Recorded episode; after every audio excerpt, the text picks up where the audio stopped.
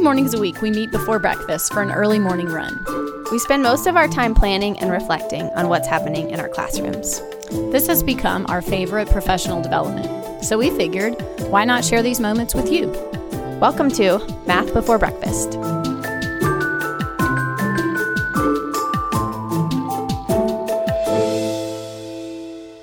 This is episode 59. I'm Tracy Prophet, I'm Ruth Urquiaga. And I'm Jay Prophet. And we are excited to talk this morning, aren't we, guys? Good morning. We are because Absolutely. I was given a challenge Yeah, and and I to find the answer to it. so it's kind of like we're on the bus and we're on our way to school, and we're like, "Did you get the homework? I can you help me out with the homework?" What'd you get? yeah, so we're on the bus. We're um, yeah, we en- really thoroughly enjoyed talking to Berkeley Everett last week, and um, at the end, he gave Ruth a um a task. A because I made the mistake of saying I'm not really a music person, and Berkeley said, "I would like to say that you are a music person." Yeah, kind of like if someone says, "You're I'm not a math person," Right. in, in our presence, which I get, you know. Yeah. Um, so how'd it go, Ruth? Well, I went to my husband, who is a music person, Uh-huh. and was like, "This is my challenge." And he used words that I have heard, but I don't even know what they mean, like melody and harmony and rhythm. Yeah. Um, Did he know?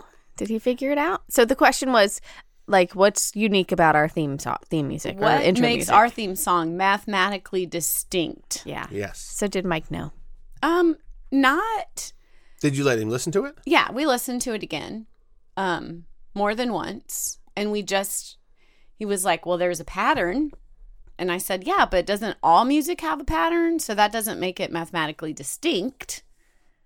And so then we, I did this zigzag thing with my finger, and he was like, okay. And, you know, he wasn't really into, let's talk about it. And it was his birthday weekend. So we were doing what he wanted to do. And Which was not talking about your podcast. yeah. Yeah. so let's listen to it again, and I'll see if I can, if it'll magically come to you. yeah, if I can think about it.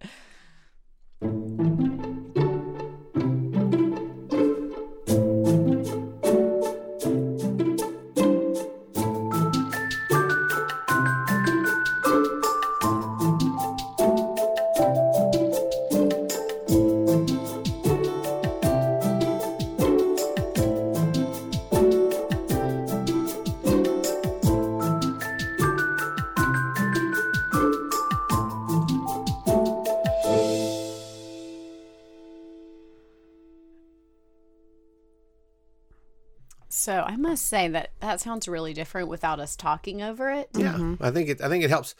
I know. Last week, I I sat down and listened to it several times, and this and this is a, like I don't know how long it was. Thirty six seconds, I think, is how long the, the file is that we use. Now the the song is there's a there's a version of it that I think is about two minutes long, like the entire piece. We just use that little clip for the intro of the podcast. We don't need two minutes of music and you guys talking over it. I All listened right. to the whole thing to see if it was like if some part of it. Not that he'd heard the whole thing, but I listened to it just to kind of get a feel for the whole piece of music. But that was it. That's I'm the I'm gonna admit that you've told me that what it is, and I still can't really hear it. So we're gonna have to get you to tell us. So, so I think I think it's time, right? Did something come? Did something magically come to you, Ruth, in that that listen? Okay, tell us. Well, he um Berkeley, you know, talked about the melody or harmony or rhythm, and and it was the rhythm. Um, every well, not every, but most music has a a time signature or or some sort of beat to it, and a lot of popular music has um f- four beats per measure, so you can feel if you're if you usually you can listen to music and feel where the beats are, and it's Ruth's laughing because she can't ever feel it. Is Yeah, what she's I- thinking. well, I can hear her. she said that earlier that she doesn't know where to clap in music unless she watches somebody clap and follows them, which means she may have a hard time following the beat sometimes. But most music has has you know a, re- repetitive beats, and a lot of times popular music it's four beats per measure. This has five beats per measure. Well, and that was one of the things that Berkeley and I talked about. It is it's it feels three plus two, and as the music goes, you bum bum da da bum bum one two three one two one two three one two. And I don't, I don't have the sheet music, so I don't know if it's written five beats per measure or if it's alternating time signatures. Sometimes they have it where one measure has three beats, the next has two, then back to three, then back to two. Um, this is you know trying to you know explain it like I would in a music theory class, To- but Oh, I thought you were gonna say to fourth graders. no. but it has it has an awkward feel. Music with five beats per measure, whether it's three plus two or five in one measure, it is often awkward. It, it's not it's not what you're used to feeling, and it kind of sets not not that it sets you un, uneasy or anything, but it just it, it feels a little different. You're you're you're used to hearing even beats per measure or you know it's it's speeded up. And, and he was kind of also figuring out what the whether it's one beat divided into three and then divided into two. And you know it's it was what we what we and I were started talking about he was saying he's you know not sure what the unit of the beat is. Is it five? Is it three plus two? Is it one that's divided into three one measure and divided into two the next measure? Um, we we kind of discussed it further into you know two people that graduated with music degrees and went to music theory course throughout college So, but but the cool thing about that is that it's very much part whole conversation Mm-hmm. happening there. Like, what's the whole? What's the part? You know. yeah Do you, And does you- do you follow that much? I do. Yeah. I know the whole part. Yeah. so wait, can we can we listen to it again? And you like, because even when you said that, I'm trying to like say one, two, three, four, five in my head, and I can't really find it. do it. one two three one two one two three well, one two. Oh, I'm asking, can you say it? Oh, because I've okay. tried. can you say it over top of the music for Sure. us? Okay, try it. One, two, three, one, two. One, two, three, one, two. One, two, three, one, two. One, two, Okay. three, one, two. One, two, three,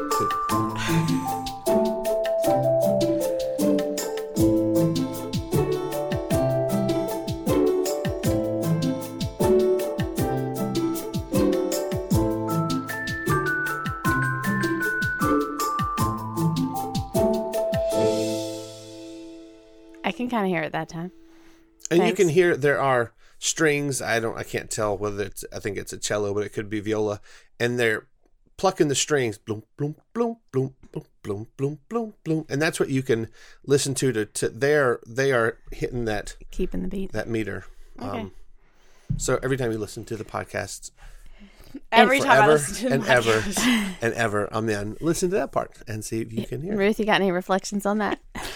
One, two, three, one, two. okay, good. You got something out of go. it. All right. Um, I have to say, so uh, two episodes ago, I talked about um, my thing that I wanted to do more of in 2020 was to. This is gonna. This is gonna connect back. Don't worry. Um, that I wanted to do more reading, and I mentioned how my some of my running friends had roped me into a Jane Eyre book club. what in the world?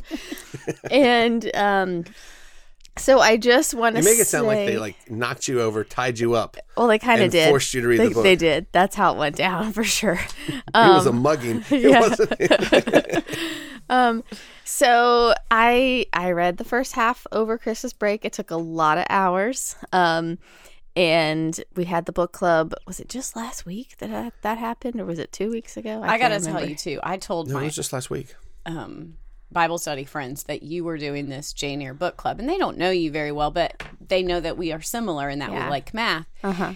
And one of them was like, "Oh, is she doing it with so and so? Because she's written a whole book about it." And I'm like, "No, this is just."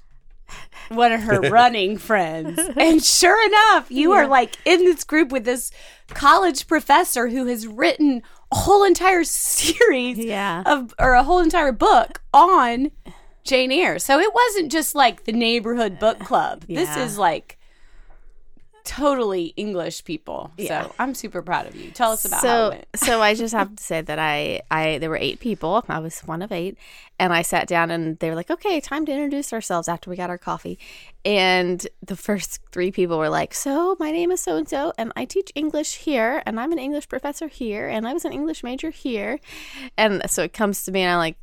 Not an English major, not an English professor. I like math. I pretty much said it like that. I made the mistake of befriending some English Yeah. professors.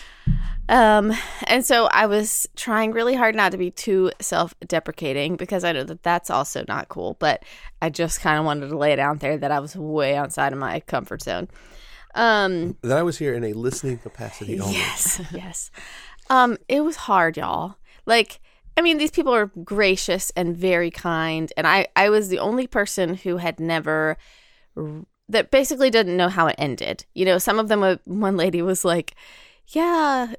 saying to the lady across the table who was her professor in college um i pretty much read most of it when i was in your class like basically saying that she didn't read the whole thing um, but they all knew how it ended and so they were being very kind not to like tell give away the ending i still don't know the ending because i'm not still not done i know um we only had to read through half so that's what i did Right. um, but it was it was really intimidating. Like uh, Jay's advice ahead of time was make sure you talk early. Say something at the beginning that That's you know, you know, s- throw something out there. And the first question, I was like, "Oh crap, I was supposed to read the foreword? I didn't I didn't even know that was important. I thought I thought that you just skipped that part." And then I'm like, "Dang, even if I had read it, I wouldn't understand a word of it." Like So she tapped out from minute one a 100%. out. And then I'm like, I, I mean, I ha- there were all kinds of emotions, y'all, that were happening because of that. Like, I literally wanted to burst into tears Yeah. because I was so like, I should not be here. I don't know. I don't know the words that they're saying. I barely got the story, and here they are, like talking about it ten levels deeper than you know the story. And so I made it through. I did not burst into tears inside the book club. You can read into that how you want to. um, Inside. The book yeah, like in, inside the coffee house, coffee shop. Um, but I just left thinking about that's how people feel when they have a like a math fear or math phobia or whatever you might want to call it. Like I realized I ex- experienced the exact same thing that people have experienced with me in PLCs learning about math. Like there's a I can think of a particular time where a teacher just shut down and I was like we're not doing anything hard here. You know, like I'm thinking in my head like Mhm. suck it up. This isn't hard, you know. And you're not even talking about students. Like you're talking Yeah. about teachers Yeah. who are responsible for giving this information and they still have that crippling fear. Yeah. Yeah, she But- didn't she didn't cry, but she was you could tell she was like 1 second away from it. She just stopped talking. She her body language changed and I'm like that's exactly what I did. Yeah. You know? Mm-hmm. Like it's a defense mechanism and it's and you're inside your head like saying all these things bad to yourself about how dumb you are and so if nothing else um, Jay Jay talks about how not empathetic and sympathetic I am. So maybe this experience can help me flex my empathy muscles a little bit. Maybe. You know, what were you gonna say? Either one of y'all. That reminds me of my freshman year of college. And I, you know, was in the honors program in high school and was, you know, graduated not at the top of my class. I wasn't, you know, the valedictorian or anything, but I did pretty good. Um, I did pretty well. Grammar wasn't my top thing. Um, anyway, so I was, you know, in honors classes, this and that. And so I went to college. I was like, yeah, I'm going to do the honors program. Sure. And I got to my, I did honors English was the first honors course I went to. I got in there and it was similar. Like I had a professor who, you know, I don't even remember the professor's name at this point, but similar to the one you guys were talking about at this, at this club or this book club, you know, was like one of the nation's foremost authorities on the um, poet and author D.H. Lawrence, which I didn't know before I went. I recognized some of the titles that he wrote, but I, you know, I was not. And it was like boom, right away we're talking about D.H. Lawrence and like in depth, thick talking about, and I'm like, Like, you oh should have already known something. Yeah. And so, and part of this course was we were reading this man's yet to be published biography of D.H. Lawrence and, you know, analysis of his works. Let's just say that was my first F in college, y'all. I, I bailed.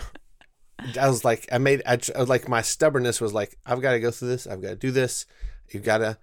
And about halfway through the course, I realized, you know, I was taking 20 credits and the music classes were more important. And I just stopped going to English. And You did graduate. Let's just I did graduate. I yeah. graduated with a pretty good, uh, pretty good uh, grades, but this one, um, yeah, it was it was terrible. Yeah. And I'm sure the class was great for people that were into it and were ready for that, and you know, literature was their thing, and and but I was not. Yeah. It was not for me. And so people have that same thing about math. Mm-hmm. Did you did you want to add something? I just remember being in college or being finished with high school, like passing algebra 2, never getting anything above a C on any test. And rem- knowing that I either wanted to be a nurse or a teacher Mm-hmm. and thinking to myself, look at what the requirements are for nursing. I have to take three math classes. I can't do that. Hmm. And I chose education. And then for education majors, back when I was in school, it was called math for teachers. Like that was the college class Yeah. and I don't I don't remember anything specifically about that class, but I remember thinking, "Wow, that was really hard." You know, like if I had to take something that wasn't classified as math for teachers, I probably wouldn't pass it. Yeah. So I'm going to put a challenge out there if you're listening that Well, if they're not listening, they don't know about the challenge. yeah, well, what ifs. Um, but you know, maybe ha- try that experience. Like, get somewhere completely outside your comfort zone where you're trying to learn something that's brand new. To remind yourself what it feels like to be a student or a teacher, depending on who you work with. If you work with students, you know, reminding yourself what it's like to be in that spot of I can't, you know, I can't do this. Yikes, this is hard. Um, and then for those of you who work with teachers, um, it on math, like experiencing that same thing. So I'm going to maybe put you on the spot. But Okay. is there something that one of those ladies could have said to you or done in that moment or in that book club Hmm. that would have calmed you or made you feel like you could do this? I think I was so emotional, which is an odd thing for me to say about myself, right? um, uh, that maybe in that moment, no. But both of my, I have two friends in that, like two people that I know really well, and they were safe places to ask questions before and after. So I, I would text. I have been texting them beforehand, and I would ask questions that I was like, I probably should know the answer to this, but I'm going to ask you anyway. Um, so that was good. So I guess knowing there's dynamics, right? When you're in a group of people, you're worried about like if I ask this question, they're going to think I'm stupid. I definitely thought that. Um, there was a question that I really wanted to ask, but I was like, oh, I can't do it here. Um, so that's just it. Just being up, like following up and providing opportunities. Is that not providing an opportunity for people for Yeah, I teachers mean, to ask questions? Like I'm just trying okay. That's my one answer. And after the fact, Yeah, in a, in a not in the heat of the.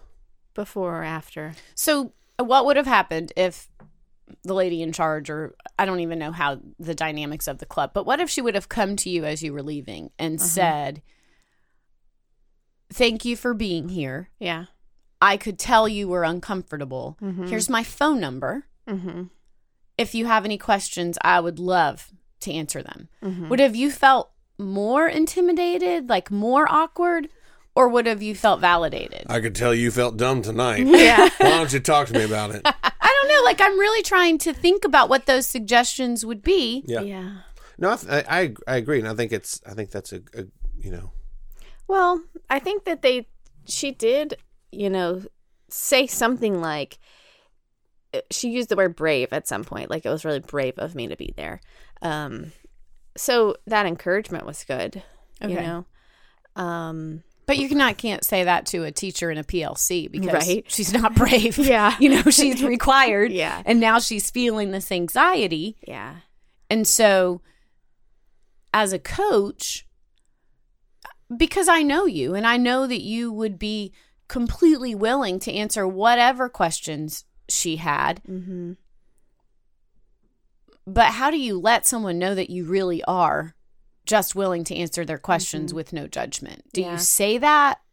I don't know. I mean, I've had that happen. Like I, there has, there's been one time where it, it happened the whole like shutting down and I and I didn't follow up.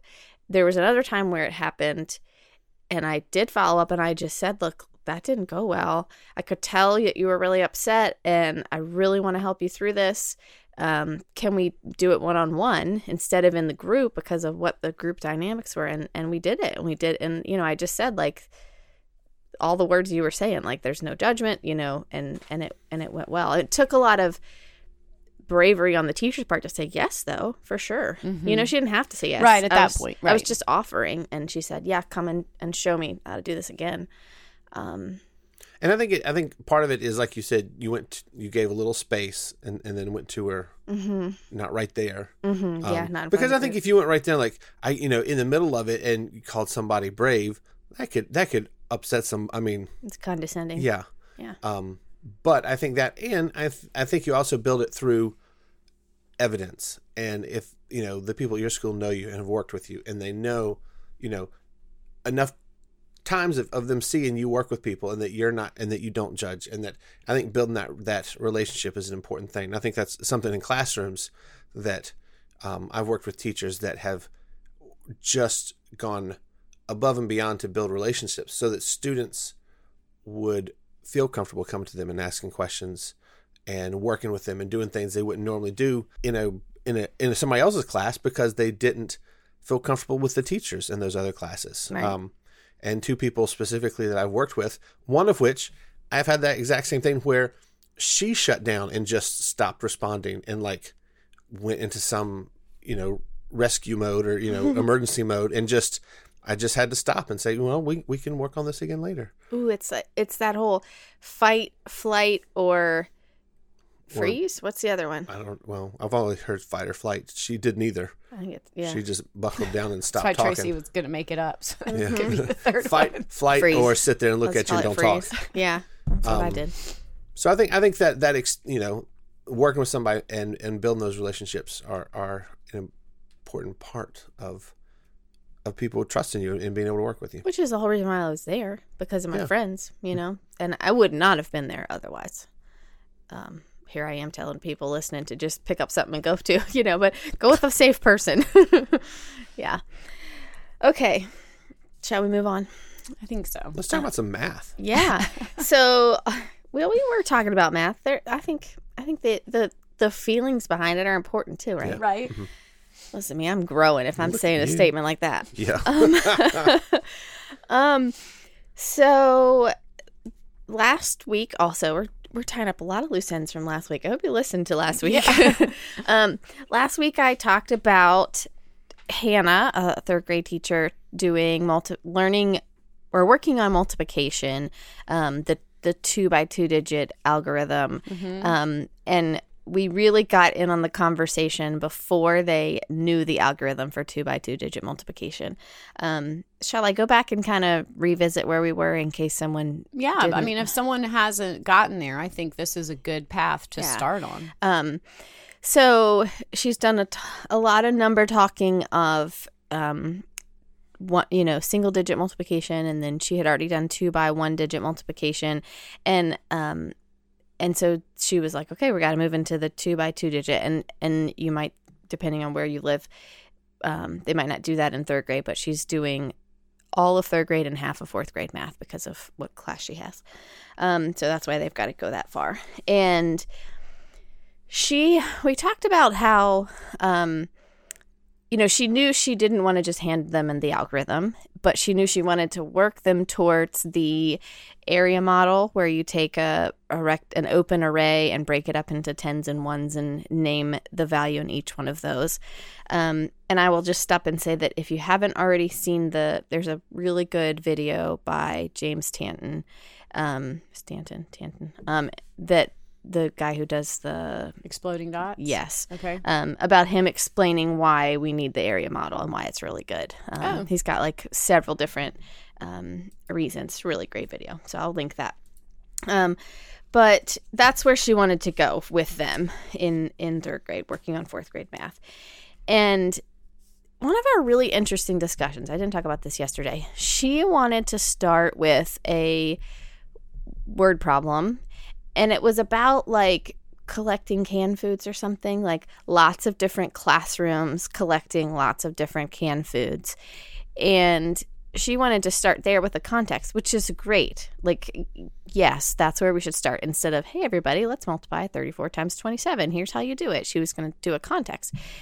Um, but our conversation ended up taking the route of if this area model is where we want to go for our long term, that's where we want to land, then picking our first context to be a groups of kind of problem that doesn't necessarily lend itself to any kind of array arrangement mm. was sort of a detour, you know? And she, like, I kept saying it's fine to start there, you know, but uh, they they they weren't going to do anything that was going to lead them i thought towards the array so that was a really i didn't start off thinking that but we kind of got there because of our hmm. conversation so we were like let's find two by two digit arrays and have them do this whole breaking apart like what smaller problems can you see inside the two by two digit array so i only had one at that point which was that it's a page of gem stickers gem gem stickers um, they're tiny and, i got it from the dollar tree and it's arranged on the paper um, 12 by 18 which is 216 and so we she was like, "Do you think we can find more?" So I went to the dollar store, um, and I had all this money from Counting Collections grant that I got. That I think I've talked about. Um, I still had some money left to spend, and I have lots and lots of collections for the younger grades, but what I had gathered so far for the upper grades, like grouped collections and arrays and all that stuff, wasn't too many. So I knew I could spend some of my money on that. So I just went to the dollar store, was like, what's an array? What's an array? Or what can I arrange into an array? And I didn't think I was going to find very much, but I ended up finding a lot of things. Um, I found small Lego base plates that are 16 by 16. Oh, the little dots? Yeah. Um, so the pips, not what you probably call them, maybe on you're not even listening over there, guy who's got the vocab. I know a pip from yeah. Jay is what this circle on a dice is called. So is would you also on a Lego? Um, I wouldn't call them pips. No, I don't know. What, I'm sure Lego has an official term for Peg. them. I don't know, but I don't. Yeah. Dots, whatever. um, I found um I don't know, all kinds of. I found some sticker, some like washi tape that I thought I was gonna arrange, and it had like it they're had called studs. Studs. Ooh, studs. Okay, got it. um, I found washi tape that had des- repeating designs on it that I thought I was gonna like make into an array. That didn't work out so well. Um, I found, like I talked about last week, these um, foam squares that connect together and they're mm. much smaller than we have seen them before. Um, and I found books of word searches and books of crossword puzzles and inside they're arranged in regular arrays uh, clearly the in a word search the letters are so I bought a bunch of stuff, took it to Hannah, and they, like I talked about last week, they she handed them the a, the page of stickers and they did whatever they wanted to do to to divide them up and into into parts and then name the parts. Um, and the math was awesome. And I've, I'll link to a tweet where I kind of talked about some of that that they were doing. The next day, they took those linking foam pieces that I had and made a big array on the carpet. And um, they broke it up into the tens and ones like each factor up into tens and ones. So, and then she like laid little note cards on each page and on each part. So here's the 10 by 10, here's the 10 by 6 or 10 by 5 and whatever down at the bottom. Um then she gave them so basically kind of making the point that we can break it up in lots of ways, but if we're working towards being able to work on big numbers, the tens and the ones is eventually going to be um it can it's will be efficient might not like we talked about with berkeley might not always be the most efficient way mm-hmm. um but we know it's going to work i mean that's why it's an algorithm right because it's it's always going to work um that's a tricky thing about this right is that you want to push them towards something that's going to work for the hardest numbers I mean, that's really where algor- algorithms are useful, right? It's the hardest numbers. But there are plenty of times where it's not the most efficient way or the mm-hmm. easiest way. Anyway, I guess I always thought of algorithms as like the the definition of how something works, or like the the ultimate explanation or how to make something work. But I realized that I learned algorithms my whole life, but it didn't didn't define how stuff works to me. yeah. It was just like th- the instructions to follow that will always pan out. Yeah, that's a good way to say it. I always thought it was like this is the this is the understanding, but it didn't help with understanding. Oftentimes it takes It- all the it- understanding it out. Was just it was just like when when nothing else works, these are the instructions that'll make it work. Mm-hmm. So they did um they did the base plate, I think I said that. And based trying to use the tens and ones. And I saw her pictures. Not everybody did, but you know, some of them used the tens and ones. And then she gave them a page of the um, word search book for them to do on their own as kind of like their formative assessment to see where they were. So today, or today, I'm not sure if it's today or Tuesday, she's going to try bigger arrays. Um, and that's going to be um, so all the arrays they've done up to this point, still all objects, all real things. And I think it's important to realize that there are no open arrays, which means like you don't see every single object. Like in everything they've done so far, you can see every single one of the units, you know, every single gem or every single letter in the word search. Um, and I and I kind of encourage her to do that because there comes a point where And- they, they might kids might not be able to articulate it, but they don't necessarily believe you. You know, they don't believe the math that's going on when they can't see every single one. And so I was kept saying like, let's stick with seeing every single dot or every single Lego or whatever as long as we can so that they can really say, oh, yeah, a 10, 10, 10, 10, 10. I can see them all there. What did you call that again? An open array? An open array is when you kind of like an open number line when you take away the every single one and and you would just Okay. have the box without all the dots or the things in the inside. Mm-hmm. So That's an open You array. might just have like Like representation. your like, base and your height, Mhm. right? So Yeah. you just have 27 letters this way and 32 this way. How many would be Mhm. in that whole page? Okay. Or not even those first ones, like just a box that's labeled 27 on one Oh, side and on the other.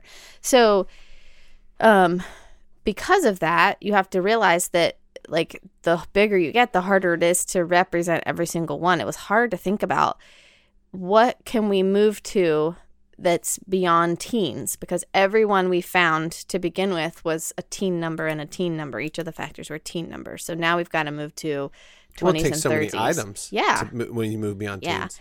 So two of the things we're gonna use are, or she's gonna use, is a is a big Lego base plate. So the reg mm-hmm. like there's, um, how big are those? About a foot by a foot. Yeah, I'd say about that. Yeah. Um, and they have, I think it's 32 studs, not pips, going. It's a square on both sides. So 32 by 32 is one of the things they're going to use. And then um, the other thing we're going to do is I have a bunch of dice, and I think I've talked about it before. How Oh, yeah. how a mom was like, "I got this box of 600 dice. You want them?" Uh, yeah, I Yeah, want them. and so I arranged it in an array. It's pretty cool. Um, I need to make it bigger because we realized one of my numbers is still a teen number. So Oh. I put it in a box that I like cut down and got it all situated. And I'm like, oh, I gotta make it bigger. Oh crap! I hope I have enough. I know around the building I can find enough dice, but If you have 600 dice, you have enough to go beyond teens on both sides.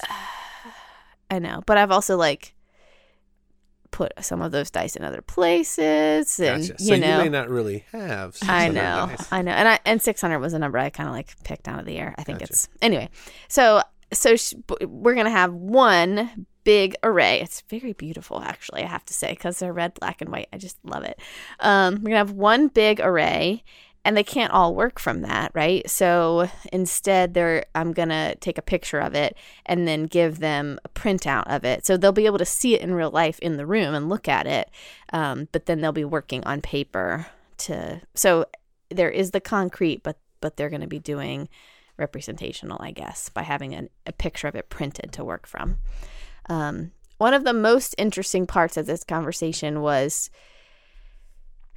if they follow through with the splitting it up into tens and ones, then they're going to end up with 20. They're going to have to figure out 20 times 30.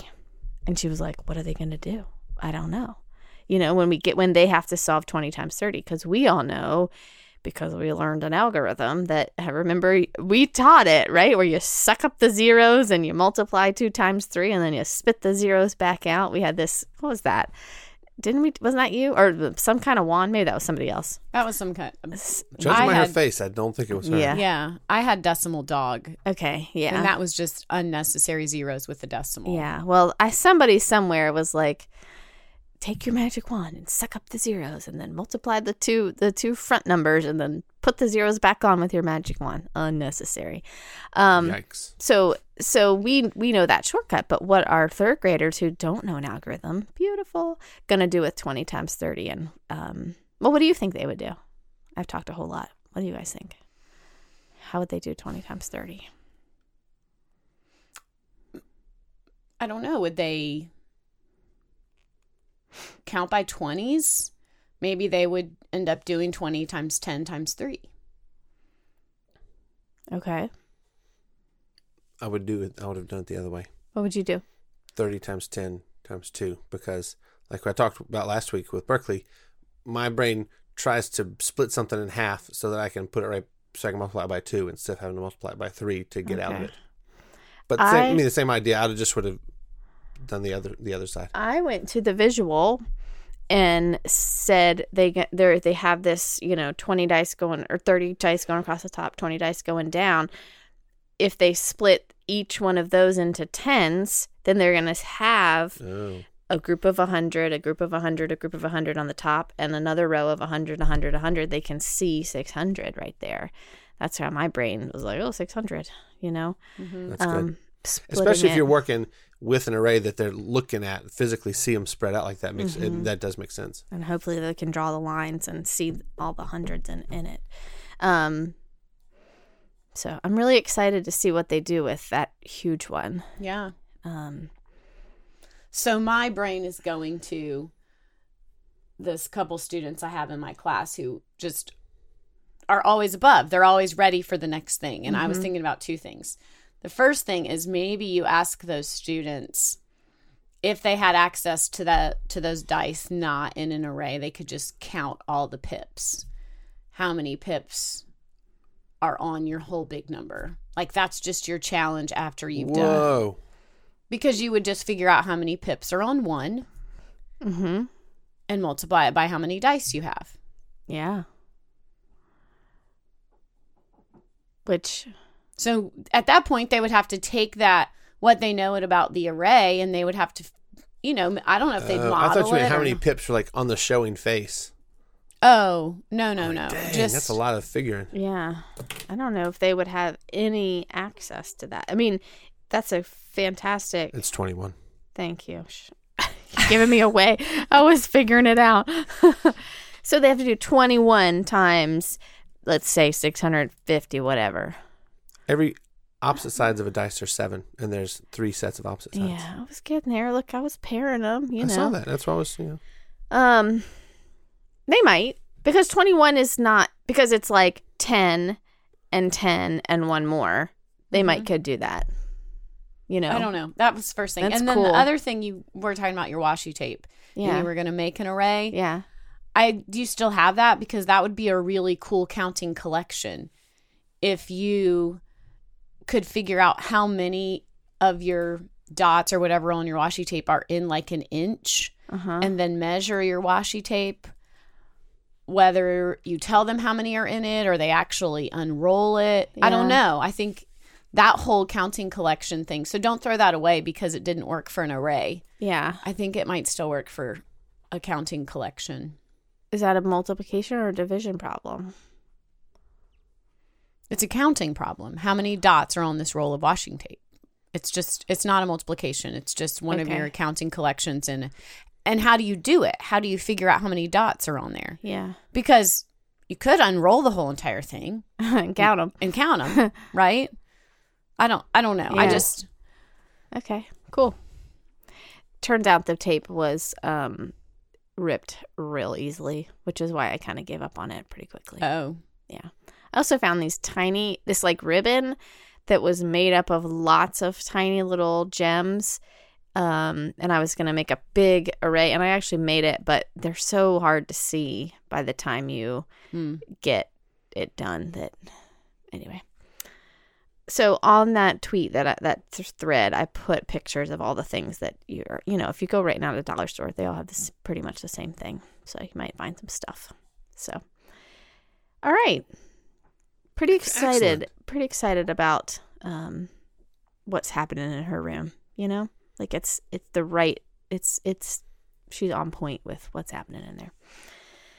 Okay, um, I'm also feel like this is me talking a lot today, but you know, it is what it is. um, what? No, nothing.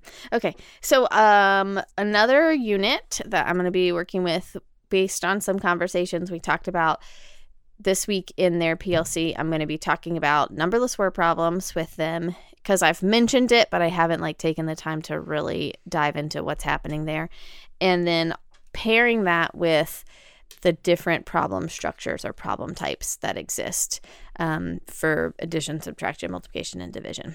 Um, so I realized because a teacher asked me, "Do you have a podcast or an episode about numberless word problems?" I realized I think we've mentioned it a lot, but we haven't like from start to finish talked about what that Right. looks like. So um, I'm gonna point you to Brian Bushart's. I think that's how you say his last name. I don't know um, website. We'll we'll put that on the podcast um, because really he does a really thorough job of collecting all of his resources about numberless word problems in that one place. But why don't we? I'll I'll practice and you help me fill in. um, so he, he explains that when you have when you do a numberless word problem, you're going to start with a problem that you want to you want to have you want them to solve um let's work let's make up one So one. let's make up one for order of operations because Ah! that's where I am today. okay great all right tell me i'll i'll write it down so don't make it too many steps I don't think it's going to be too many steps, but I think if you you approach your students with a task without any numbers. So but i'm saying to you the way he's written it he starts with a problem in mind and works his way back to the starting point like i'm i'm also working on the writing of the of the process of the numberless word problem maybe we're interpreting it differently I think so because doesn't he start with I mean I'm I'm almost positive that his first problem is there are boys and girls in a class. And there are more boys than girls. Like I think yes but but to create that it has come from a place that you know where you're going Okay. So a place that so for me, my word problem is I have some money, I bought some things. How much is my change? but i want you to tell me the You me to- final problem first With the numbers? Yeah. So that we Okay. were gonna kind like I'm thinking backwards design. The what's the test, and then we're gonna go backwards. Okay, I have thirty dollars. I bought two five dollar notebooks, a three dollar pencil pouch, and a dollar fifty pack of pencils. What's my change? Do you want the answer? No, Okay. not yet. Fine. You Do you already have got the it? answer? Yeah, I have the answer. Okay, yeah, tell us. Fifteen fifty. Okay, good job. I haven't checked you. um. Okay, so So how'd you do that, Tracy? how'd I do what? That problem. The steps. How'd you do it?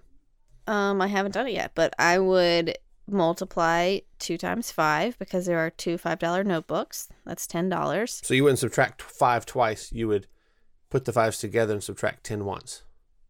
I would get all the the amount that I'm going to spend and then subtract because I only want to subtract once. Oh. You want to subtract a bunch of times. Yep. Okay.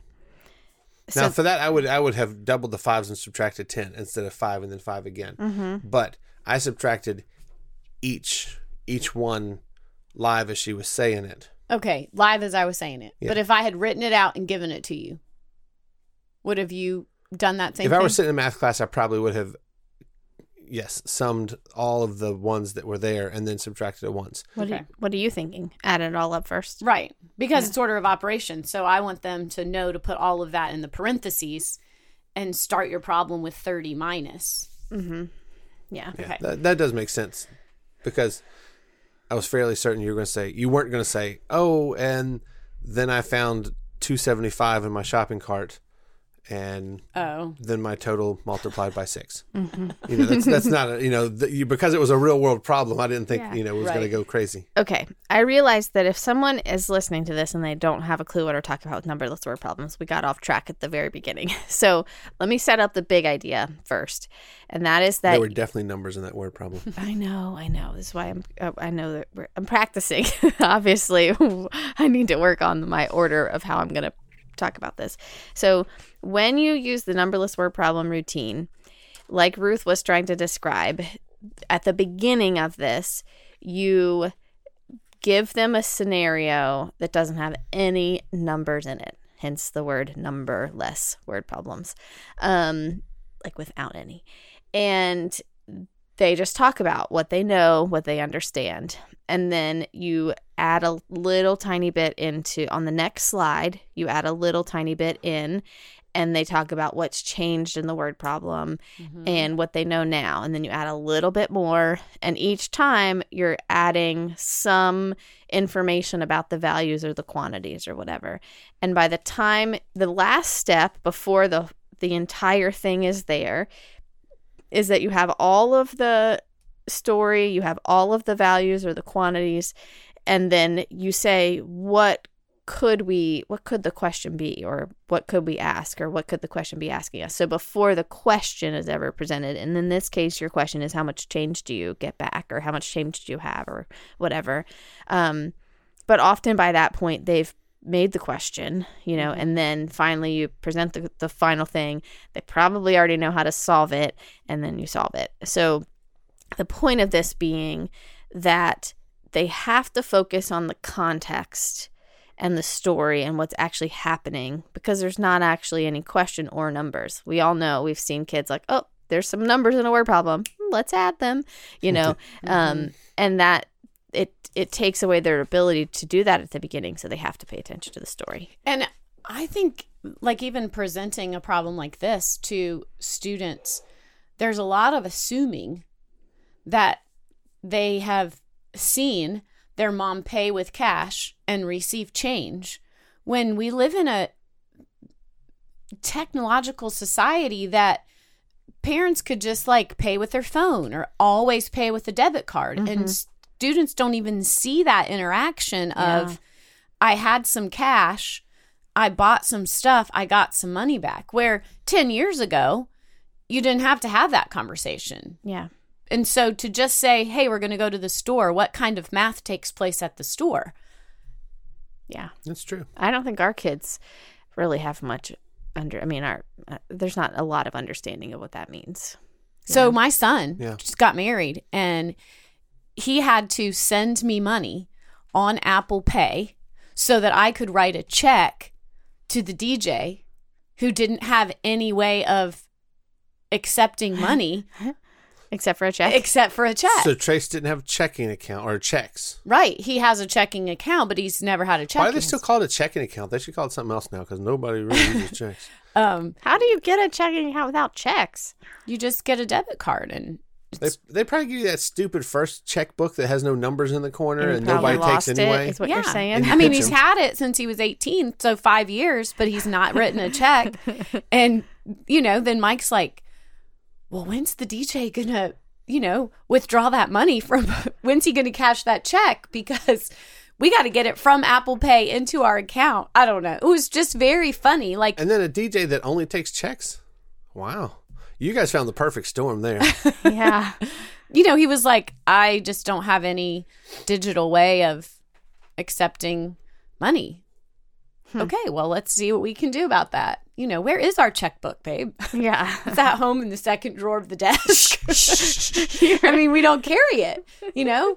Where before you would have a checkbook in your and purse. you probably have a mighty nice little uh, folding um, holder thing for your checkbook. Yeah. You know, designer with.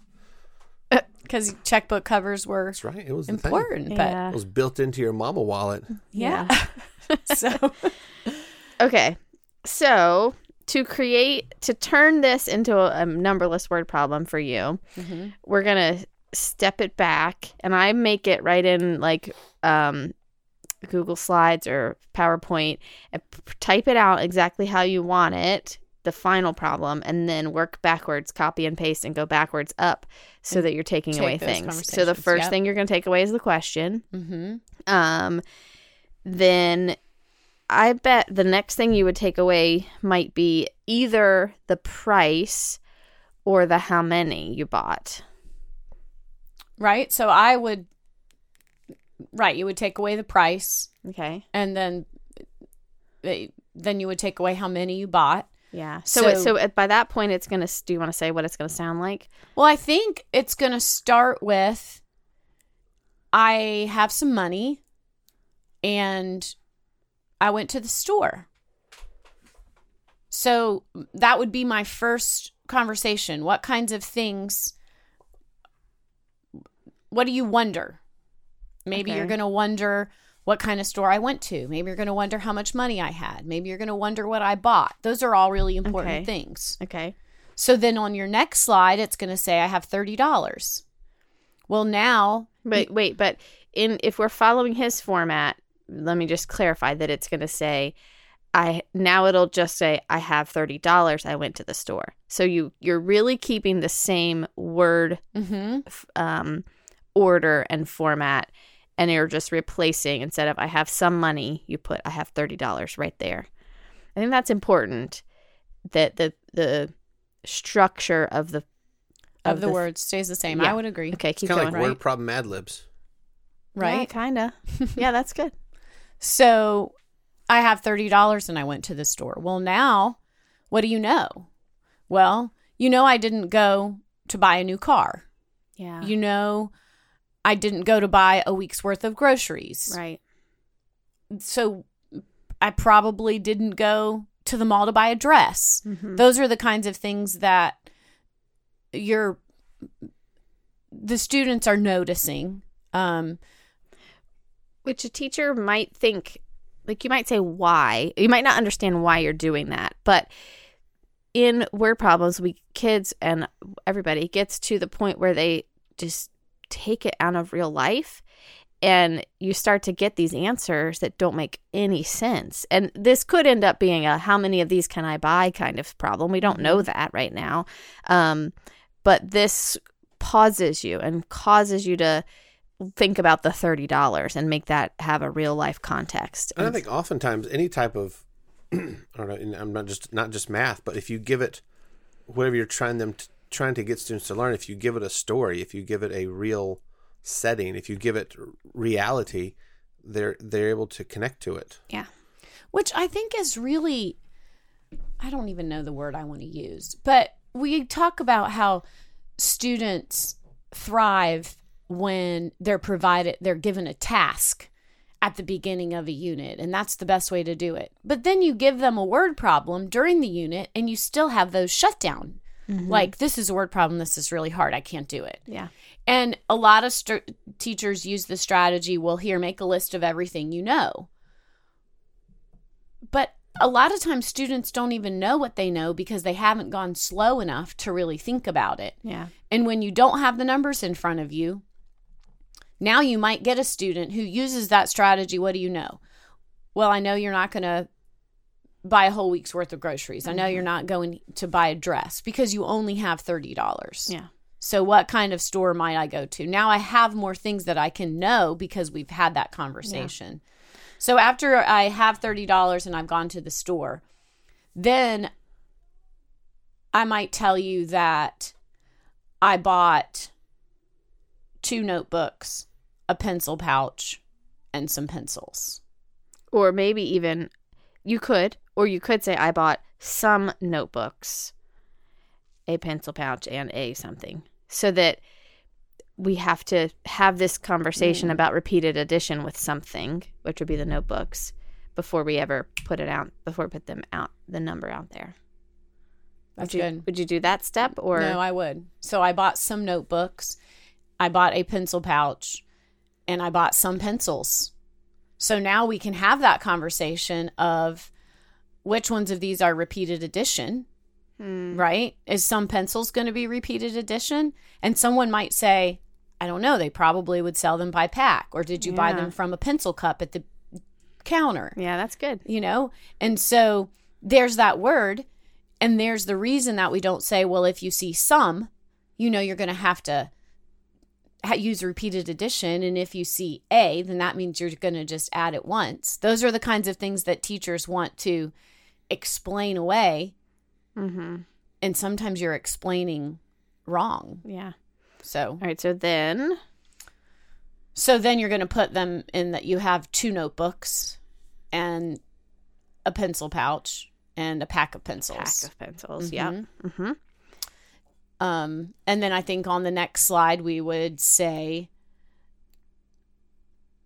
maybe the next slide would be a picture of those items with price tags. Yeah. Yeah. Because that's often how it's presented in a problem on an assessment Mm-hmm. is like use this price chart or use this picture. Yeah, that's good. Picture with really old school, like Price string tags. tied Yeah. price tags hanging off Yep. the pencil. right. Yep. Uh, we're all picturing that. Yep. Okay, that's good. I like that. Then you don't have to change the structure again one more time of your word problem. You just have this additional image you have to look at.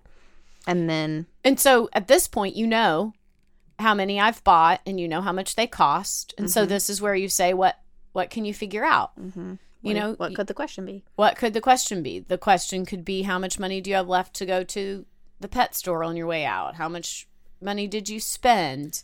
How much more did you spend on notebooks than you did on pencils?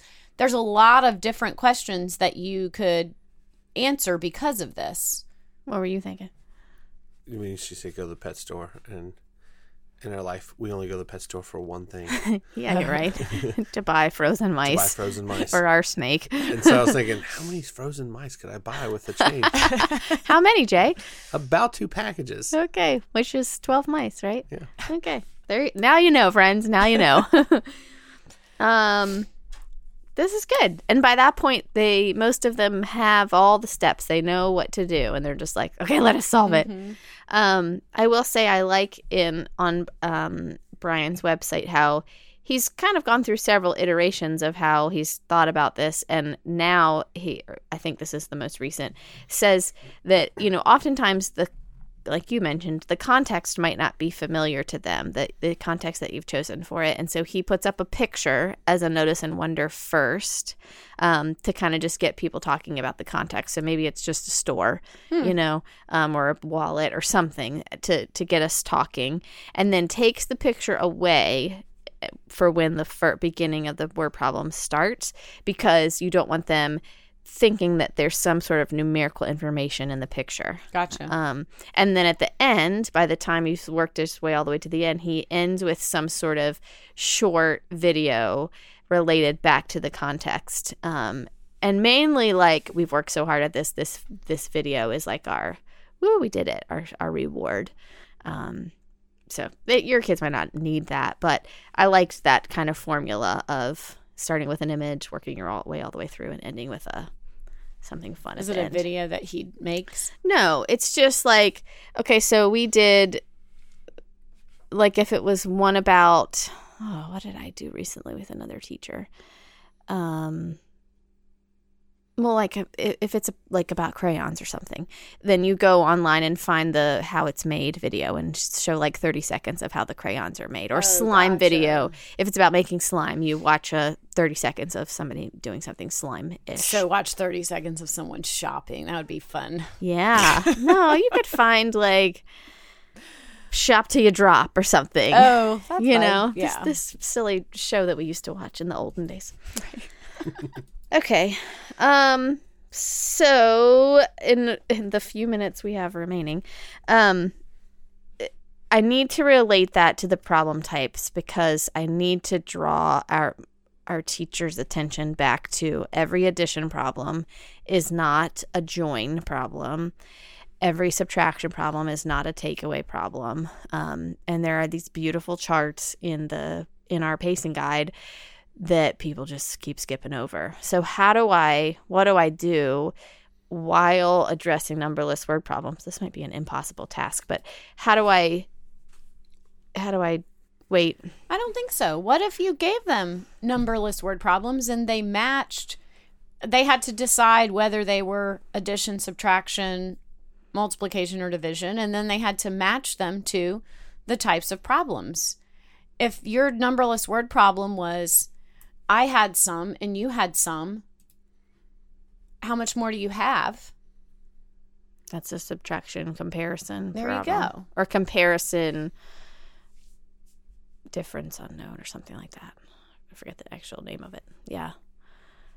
I mean, I think if you started with those word problems and you just had them work together and match them, I thinking now, I don't think you could match a numberless word problem because difference unknown. You don't in that word problem I particularly gave you, everything's unknown. Oh, I see what you're saying. But if it was So- I have 16 and you have 20, how much more do you have? And so you pick those and then you say, let's talk about how this particular problem, I have 16, you have 20, could, as a numberless word problem, turn into addition. It could turn into subtraction. How would a student know it's not going to be multiplication?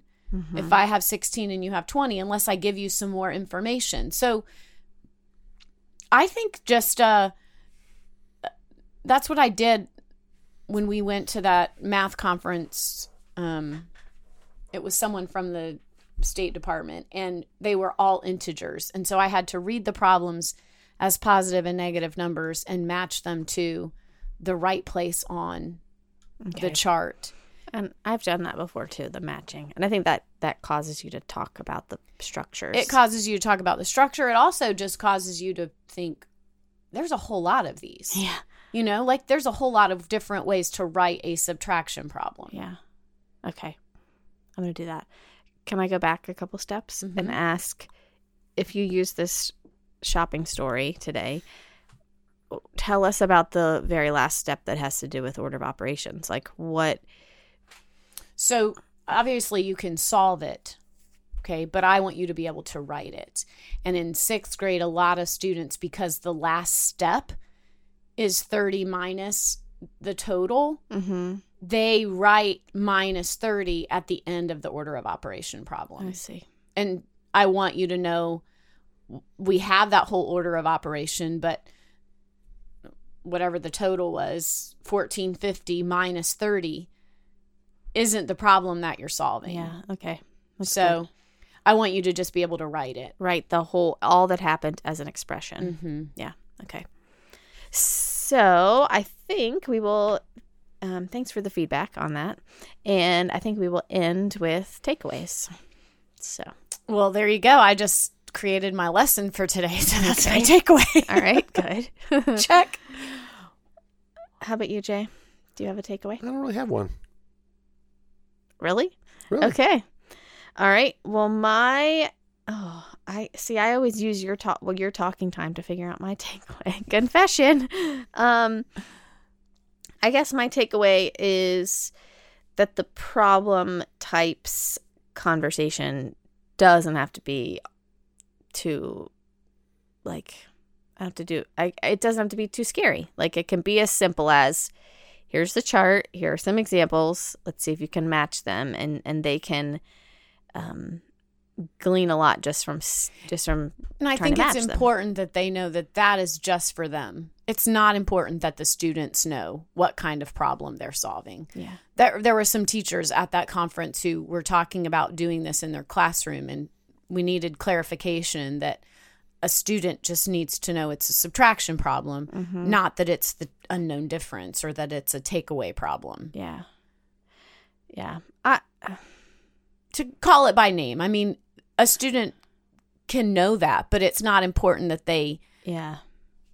they're not going to be tested on can you write the kind of problem this Right. is. Right. But I do think that You can use those vocabulary words. I do. I think Yeah. that like for there are certain kinds of problems that are pretty common and and drawing students attention to look both of these are subtraction. We're comparing in this one and we're taking away in this one um or separating or whatever but there's still subtraction. I think i agree with you. Don't make them name them but but but you calling them something different and pointing out that difference can be helpful to students perhaps. All right i guess that's it i'll see you on a run tomorrow Tomorrow morning.